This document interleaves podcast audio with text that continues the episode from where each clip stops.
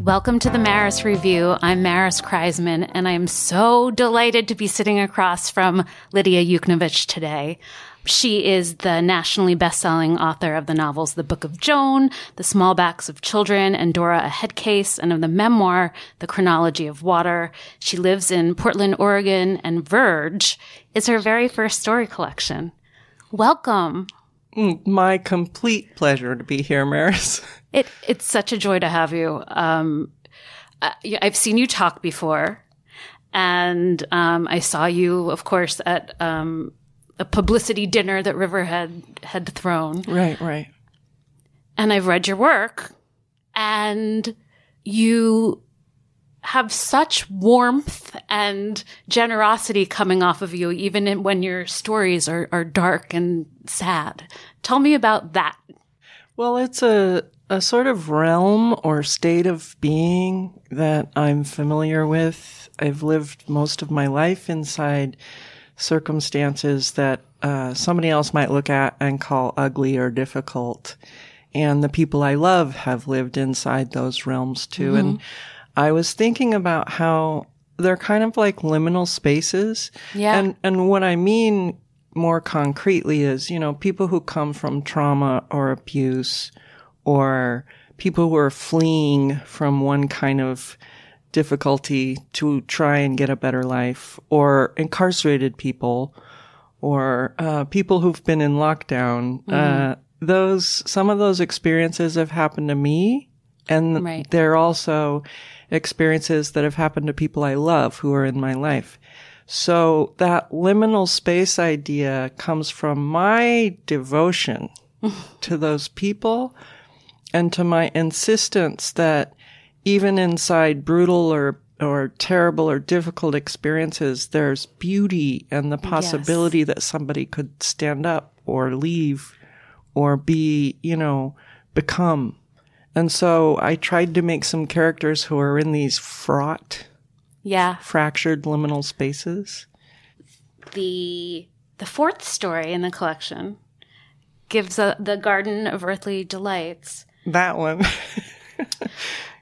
because you really you you really give us one shining moment of actual just joy like you the, the light comes up and, i'm so happy you feel that yeah and it's it's it's a wonderful story because you know there touching fish all day. what is the what what is the profession of the of the people who you write about? It's kind of a fishery slash cannery. Um, there are more than one version of this kind of work. Okay. Up in that area of the world and in the Pacific Northwest right. too. Um, and these men just love the fuck out of each other. they just love each other and in my constellation of mm-hmm. these characters, if you look at them all together, yes, the the moments of uh, tenderness or light or joy all exist inside a queer experience, mm. and particularly in that story, a gay male experience, because that's who I'm devoted to, and those are the people who taught me how to love Aww. and how to dress and how to cook and how to clean, although that part didn't work. um, and so the stories a little bit are devotionals. And that one in particular is, is my understanding and definition of tenderness. Yeah. And it's, it's such a good reminder. Like, I have such a hard time at taking a step back and thinking, wow, this is good. Right. Especially when life gets overwhelming. Which it is every nanosecond. Every nanosecond is overwhelming. I know. Same. And uh, I try so hard. So I'm going to be 57 this summer. And I'm starting to get like the tiniest bit better at trying to stop every day and look at something briefly that somebody else might miss and just stand and recognize that it's beautiful, not yeah. like gallery beautiful or celebrity beautiful, but you know, that, that small, more Buddhist idea of the tiny, uh, seemingly inconsequential beautiful. Yeah. But if we lose that, man, we're screwed. Yeah, we got to keep that. um, I also love how one of the themes that runs through so many of these stories is that books actually do provide an escape. Not subtle there, am I? I- and I hate to do that more than ever kind of thing, but I find that to be increasingly true. Oh, I agree with you. I mean, if if we can be blunt about it, uh, and this is true globally, but right now in particular in America, we're in a like edging closer to book burning phase yeah. in terms of what's transpired in our country and how quickly it's transpired. So, uh, I I've often had you know dinners and wine with friends where we talk about how part of our love for books comes from the idea that so far we can still remember them burning. And in that, in that sentence and in that idea is, uh, it's other, which is you can still hold them in your hands Absolutely. and you can still feel like you leave one reality and enter another. and that is so helpful. You you are also the presenter of a viral TED Talk that's called "The Beauty of Being a Misfit," and um, that seems to permeate your collection as well. Oh yeah. There, these liminal spaces are occupied by people who aren't quite right. uh, and yet again, I love, I love those people. I love those characters. In them, I see a beauty I don't see celebrated in the world very often. Certainly not celebratized. And they often don't get the mainstream story. And so, like I said, these are my little secular prayers to them. I love that. And yeah, these are people who uh, in another story would be a supporting character Right. perhaps or like an extra in a, in a movie. Right. Or worse, they tend to fall into the cracks of villain or monster Right. or the, you know, that- remember that? Other. Yeah. Yeah. You know that old Peter Lorre film, M? Yes. I'm never going to stop watching the motion that happens in that story where he becomes, he's made the monster. Yes. Um, I think it might have had a big impact on me. I saw it when I was really young. I was, and then my favorite book right after that was Frankenstein. Of course. So that explains a lot. Yeah, it sure does. where my aesthetic comes from. Um, tell me a little bit about developing or having empathy for the more fucked up people amongst us. Well, I've been that, Right. um, I'm not shy about talking about addiction. I've been in lockdown in psych wards. I've been arrested. I've sat in a jail cell. I've made spectacular mistakes in my life. Right. I have a DUI. I very nearly killed myself and the other person in a head on collision. I have several marriages that, mm-hmm. that word came out weird. I have several marriages that went busto. I have a sort of trail of long term relationships with women where I like fled because I was blew it so badly. Um, and and again, you know, like legions of other people coming from rough beginnings uh, in terms of abuse, I think it just fractures some of us in a way that makes us unable to step into the storyline Right. like other people. And so my empathy partly comes from having been it, and then just this question that lives in my heart, which is, yeah, what have you done today? Right. And what if somebody put a, you know, flashlight on your mistakes? What would that look like? Would you be as beautiful? Would you be as righteous? Because I've been exposed before. Yeah. And yeah, you capture people not at their best, but, you know, not at their worst either. Just being. Right. Just ordinary human default. We tend to fuck up. We tend to Tend to screw fuck up. up. Yeah. Uh, and that doesn't make us ugly. That makes us human. Yeah. Um, tell me about there are five stories in the collection called A Woman Something, a woman object exploding, a woman refusing, a woman going out. Tell me how all of those fit together. Well, they're definitely a series. Yes. and they're definitely meant to echo each other. Mm-hmm. And they're they're trying to capture women. And when I say woman, I mean any person who enters the feminized space and feels the vibration of it. Absolutely. And uh, so, in several of those pieces, they're first of all they're fragments, and they're meant to be a captured moment where nothing is resolved or decided, or you don't even get the full ramifications of whatever this so-called action is. Right. I'm meaning to just capture women's anger Yes. or the space of woman anger, whoever steps into it, and open it and let us stay inside it without resolving it and smoothing it over and giving it plot and resolution and climax, etc. tying it up in a nice little package. Right. Um, because I'm of the belief that in this country and globally, we still don't know where to put women's anger. And we haven't explored the generative possibilities inside of that. Yeah, and just being able to sit with it. That's let it. it just Yeah. What is it and what might it be generative of? Right. Um, we see glimpses of it culturally. And then shockingly, whoever the woman is who tried it, either she tried her brains or she tried Right. her agency, uh, the speed with which it gets sutured shut or shut down is endlessly alarming. So we still haven't figured it out. And there's again, every nanosecond brings us something else to be angry about. Right. And so let's have a look. so Let's- these women are like Yeah. right in the moment before either their glory or their demise and just caught right inside that energy to just look or feel it.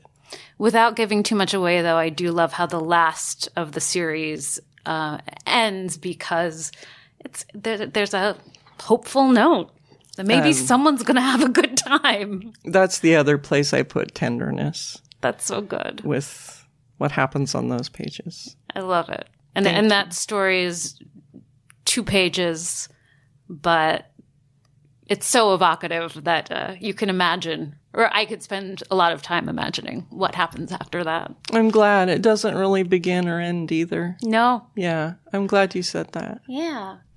Um, tell me a little bit about the order of the stories. How did, did did you always have like was the pull always going to be the first story?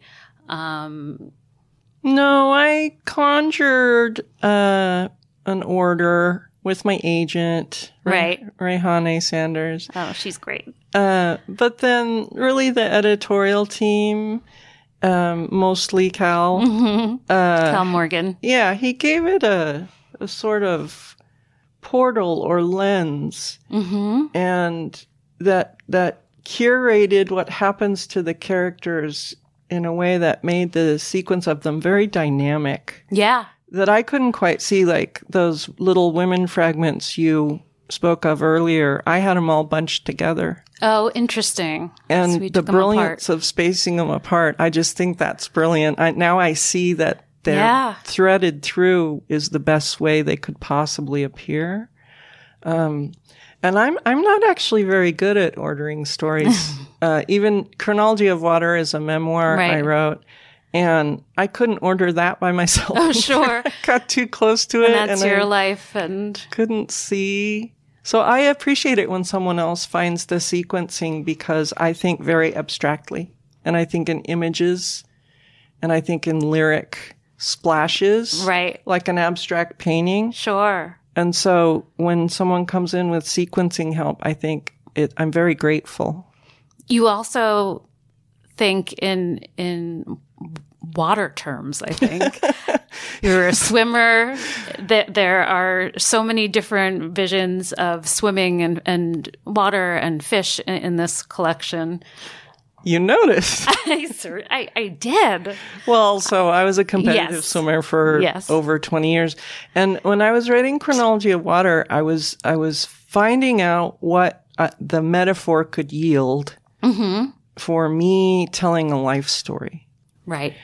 And in this book, the return to water has to do not so much with me, but with the world and how the metaphor of land and water might help us restory ourselves in a bigger, more global way, less about Lidia's puny little life, Right, right. more about what else could the elements yield in terms of changing how we think about each other and the planet. And of course, the the first story is very much about um, refugee children swimming, hoping to swim to safety. Correct. And you really pull us out at the end and make us think about why they're there Yeah, it's a and whether we're definitely complicit. explicit and- address to the reader Yes. for sure. That seems like a a really evocative way to have the first story start. Yeah, it's not quiet, is it? It's it's a real call out. It is. Uh, several of the stories are some version of a call out or something like that, Mm-hmm. uh, but not in a shake your finger or Right, no. blame way, more in a uh, a feeling I think we're all having, which is what are we doing Right. and when and why and how? Wait. How do we And we're overwhelmed because we wish we could just snap our fingers and change the bad parts, but that's Right. absurd. We can't do that. Right. So uh, I'm not a wizard. I don't have good answers, but I do appreciate it when somebody slows the story down and just says, wait, before it gets sucked into like Yeah. the news cycle. Wait, where's the human part? Where are our hearts? What have we done with them? how did we get here? Yeah. Yeah. Another favorite of mine was um, Drive Through, which you tell in the second person. Mm-hmm. And maybe this is because I'm from the suburbs and I live in the city now, but um, a drive through at McDonald's in a Corolla. That seems like Right? that seems like a very American experience to have. And then, of course, the the driver has to avoid this homeless person who's really not doing anything. Not at all. but who is terrifying to the person in the car. Right. I I was trying to scratch at and make dramatic the idea that all our big fears and xenophobias mm-hmm. and difficulties around otherness uh, we replay them in the smallest, dumbest ways in all our lives too. Like it's happening to that woman in her stupid Toyota Corolla Yeah. she's still bumping up against the larger dramatic fears she has probably in the world, only it's in this tiny, again, liminal space Right. where she lets her fear become her.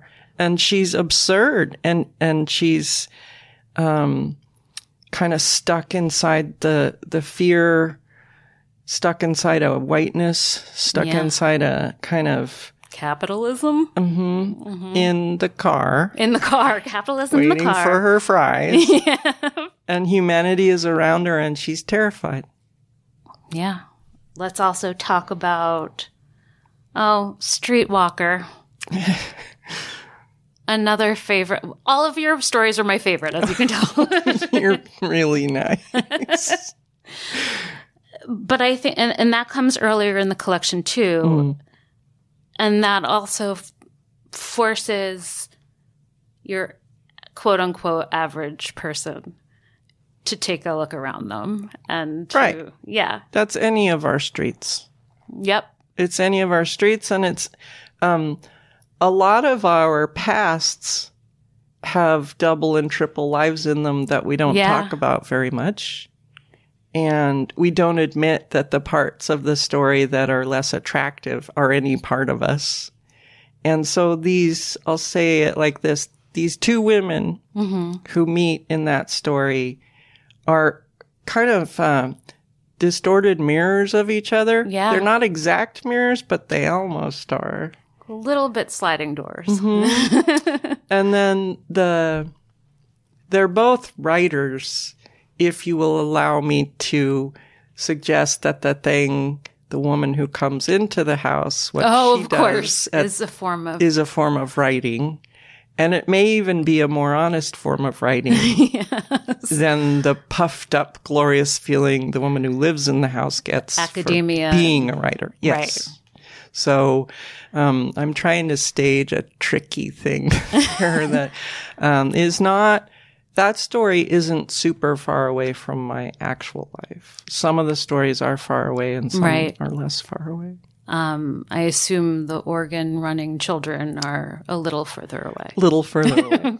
Although, in terms of, you know, the children we're raising in the world globally, you know, my small domestic violence situation and coming out of that is not unrelated To to children elsewhere on the globe who are being moved through economy and violence. yeah. Um, and I did have a Jane Goodall book that I was obsessed with, and I own nine stuffed monkeys, and one of them is missing a hand. Oh my gosh. So it is far from So me.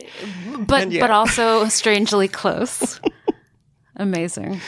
Tell me, thank you so much for coming in and tell me about what you're reading. Oh, I love this part. so everyone who's left who hasn't picked it up should get Therese Mailhot's book, Heart Berries. Yeah.